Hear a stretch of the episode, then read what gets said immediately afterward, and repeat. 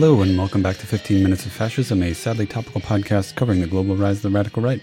I'm Dr. Craig Johnson, and this week I'm continuing my mini series on the many flavors of fascism, uh, talking about the different taxonomies and categories of fascism that commentators, political actors, and fascists themselves have used. This week, I'm talking about something that I've actually gotten a fair number of questions about. You know, people wanting to understand the origins of this term and to think about what its possible uses are. Um, it, this term is Islamofascism. Now, if you are from the United States or from the Western world, or probably from the uh, Muslim world or the Middle East in general, you have definitely heard this term as an insult, as a pejorative term that is used essentially to describe anybody who is Muslim uh, in order to justify extreme state political violence. Uh, that is the context in which I am talking about this term, not as a category of analysis that people who study fascism use because they sort of really don't, um, but as a term that is used in a racist context in order to discuss different movements. Um, the other thing I want to specify for this episode is that uh, if you hear any errant noises, uh, it's because there's construction going on next door. Uh, because my schedule, I can't wait for them to be done. I would be kind of pissed off, except that they're installing solar panels. So, you know, it's kind of a wash. It, I got to be like, hey, good. All right. So, returning to our subject at hand, the term Islamofascism, the, the earliest known use of the term is from the 1930s. Uh, a Dr. Hussein, who was born in the British Raj, uh, that is the British imperial control of South Asia. Dr. Hussein used the term Islamofascism as a reference to the attempts to form an independent Pakistan uh, as part of, you know, like uh, anti colonial decolonization efforts. So the term was originated, originally used by a, apparently, a Muslim scholar who was in opposition to the idea of splitting up India and Pakistan, although the same person would eventually immigrate from what had become India to Pakistan in order to escape sectarian violence there. Later in the 1960s, uh, there was an offhand denunciation of Muslim nationalist organizations like the Muslim Brotherhood and others who were engaged in terrorism that there was another appearance of this term. Um, the term was used every once in a while throughout the rest of the 20th century uh, to describe various authoritarian states that were ruled by Muslim leaders. Um, although, as uh, we should know from the contents of this podcast, being a nationalist and being right wing does not necessarily make one a fascist. Fascism is different from authoritarianism. It's different from the right wing in particular, like just you know, it, it's not just like, oh, all right wing people are fascists. And it's very different from somebody who is just a conservative. Uh, there's something complicated and particular about what fascism is. As a term, however, Islamofascism became a major component of racial disparagement and um, racist statescraft on the part of the United States after the September 11th terrorist attacks. Now, uh, these attacks were carried out by a paramilitary organization known as Al Qaeda, uh, which was a sort of uh, Islamic nationalist right wing terrorist organization that was trying to prevent the United States or any other Western power from intervening in the Middle East. That was their goal.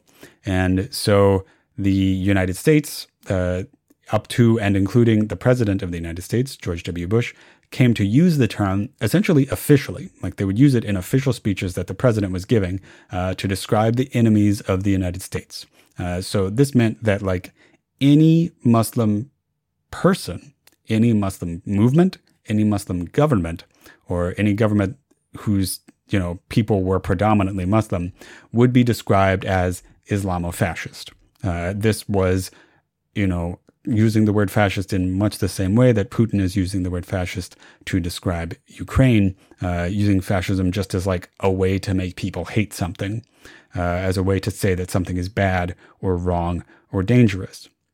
Eventually, especially on the right wing, Islamofascism came to be a term to describe everybody who practiced Islam as a religion and everyone who lived in the Middle East uh, kind of whether or not they were actually practicing Muslims. Like, you know, it didn't matter if the person was uh, essentially secular or an entirely secular government, like the, you know, officially secular Ba'athist Party in Iraq. You know, they were still Islamofascist because they came from a Muslim civilization. And that is the key point here. Islamofascism as a term comes from Christian nationalism, essentially. Uh, it comes from an, a, you know, a desire to differentiate Christianity from Islam and to say that like um, there's something wrong with Islam. So the claim is that like Islam itself is fascistic. Islam itself is fascism. That's their claim. And this is something that you found uh, espoused all throughout the political spectrum in the United States uh, during the uh, immediate aftermath of September 11th, and you know up until the right wing in the United States became uh, the main um, scary component of the right wing in the country. So people as uh, with this diverse of political ideologies as Christopher Hitchens or you know like a bunch of the other sort of like angry white male atheist types, you know, like like Richard Dawkins, those sorts of people, um, would say Islamofascism and say that you know there's just like something inherently violent about this religion. Uh, this complaint, this perspective, this racist trope was also echoed on the explicitly racist right wing. So, you know, the, the major right wing talk shows of the 2000s era, for example, Bill O'Reilly would use this term just to refer to people whom he perceived to be the enemies of the United States. This claim that Islam is fascism is racist. Uh, it is the equation of an entire religion and its practices with uh, a radical, violent nationalist uh, movement aimed at the reconstruction or reinforcement of a national identity, um, you know, like a radical right response to modernity that is not what Islam is. It is a varied and diverse religious culture uh, that has thousands of years of history. If by Islamofascism, these people are trying to say, like, oh, there are movements which are both Muslim and right wing. Yeah, I mean, you know, every religion has that. Um, that doesn't make it fascism. If they're saying these movements are both Muslim and violent, yeah, you know, also every religion has that too, um, including ones that are officially pacifistic, um, like Buddhism, for example. Um, if they mean this is a Muslim and totalitarian movement, um, again, what civilization is not total? You know, uh, what what civilization or religion or practice or culture doesn't aim at the total control and influence of people and their behavior? Uh, the United States is very much like this. Uh, our society is total in a humanistic sense, you know, in the sense that it is um, uh, coterminous and you know contains all of itself. Although you know we're we're getting off into like a, a, philosophical Hegelian mess here, which is why scholars no longer talk about things, you know. You know, in that sense, people don't use the word totalitarian because it doesn't describe anything. It doesn't mean anything. Note also that other religions, when they have right wing violent components or right wing violent paramilitaries or right wing violent uh, terrorist groups, they do not become, you know, epithet fascism, right? Uh, we don't use the term Hindu fascism to talk about the BJP, even though they are much closer to an actually existing fascist party. We don't say something like, um, you know, Marxo-fascism to describe uh, a terrorist organization like the Tamil Tigers. Uh, Islamofascism is a term that is used by Christian nationalists to talk about Muslim nationalists. Um, and it is a term used indiscriminately as a racist epithet. Now, this is somewhat separate from a different question about actual right wing movements that have Islam as a major component. Uh, one example of an arguably Islamic fascist organization was the Young Egypt Party, uh, which was a group of young men in Egypt founded in 1933 in the wake of the fascist fervor in Europe. Uh, in this sense, they were not unlike any other small group of you know, young, disaffected men who are members of whatever majority racial or ethnic or religious group was predominant in their area, uh, who wanted to rebuild and remake their nation through violence and, you know, masculine power, right? That's pretty standard. Um, it doesn't really make them that different from any of the extremely Christian forms of nationalism that I talked about in the previous episode on, you know, clerical fascism. The other possible contenders for, you know, if we want to talk about some form of Islamic fascism would be potentially, you know, the Islamic Republic of Iran. Uh, however, this also is an extremely complicated case, and I do not claim to be an expert in it. Um, I am an expert in fascism, uh, not uh, the Islamic Republic of Iran, so uh, bear with me here. Uh, Iran is a theocratic republic. You know, it's not a fascist dictatorship uh, it has two executive systems. One is a democratic republic with elections uh, essentially about as free as you know most elections are. You know, there's meddling sometimes, uh, people fuck around sometimes, but it's not a dictatorship. You know, there are contested elections.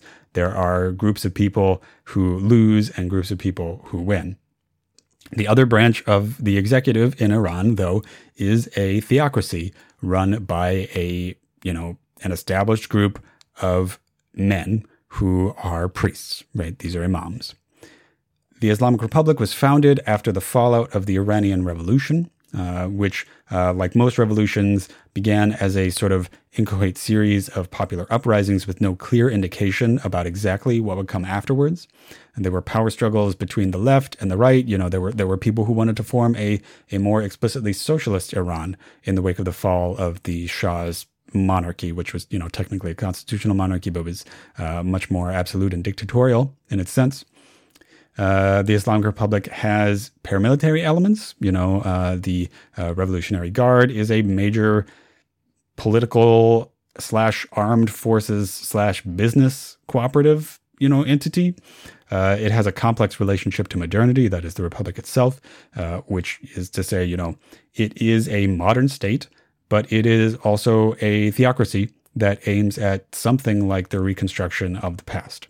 It is nationalist, but doesn't have the same drive to like completely remake its society into something entirely new. Instead, it's a little bit more of a revanchist attempt at uh, recreating the grandeur of an Islamic Iran after the secular government of the Shah. Uh, it is an anti colonial government uh, that promoted a third way between communism and uh, capitalism during the Cold War. Uh, talking about a third way, that is a pretty fascist thing to say. Um, however, uh, the non aligned movement was a major thing that was happening during the Cold War. Uh, these were um, sort of secondary or tertiary powers, like, for example, Iran or Yugoslavia, that were trying to uh, be sort of go betweens, or at least allies of neither the United States nor the Soviet Union. So, what this means is that Iran has some of the components that make up a fascist government or a fascist movement, but it doesn't really have the key one, which is uh, the desire to remake uh, the world into a new, modern, radical system, right? It's it's more about the maintenance of the old. It is more fundamentally conservative. Uh, another example that people ask me about and talk about is the Taliban. Uh, similarly, the Taliban is a paramilitary organization that has now seized state power in Afghanistan as it had before prior to the United States' invasion of Afghanistan. It's clearly a right wing movement. It's clearly nationalist. It's clearly oppressive. It's clearly violent. However, uh, it is also more about attempting to turn back the clock than about you know making radical new men commensurate to the new modern age, uh, which is what fascism is all about. Fascism is about a response to modernity that accepts parts of modernity and says, yes, we can turn this to our advantage and create a, a, a you know a new beastly, fast, powerful world, as opposed to you know uh, what we really want is to, you know, go back in time to the Middle Ages or to some imagined past uh, where everything was hunky dory and everybody accepted their social roles perfectly. Um, this is an extremely complicated case. Um, like I said, I don't claim to be an expert here. Uh, if you want to hear more ruminations about this, let me know, and I might try to talk to an expert about it. All right. That was 15 Minutes of Fascism, a sadly topical podcast covering the global rise of the radical right. I'm Dr. Craig Johnson, thanking Sleepy Kitty Arts and Sleepy Kitty Music for our intro, outro, and graphics. If you like the podcast, please like, share, and subscribe. Please leave a review on whatever it is you're listening to this on. If you really like the podcast, check out my Patreon at patreon.com slash 15 Minutes of Fascism. That's 15 Minutes of Fascism, all one word. You can also uh, reach me on Gmail at 15 Minutes of Fascism at gmail.com. I'm also on Twitter at Hist of the Right, that's H I S T of the Right, and on Fascism 15 at Twitter. All right. Thanks very much, and I will talk to you next week.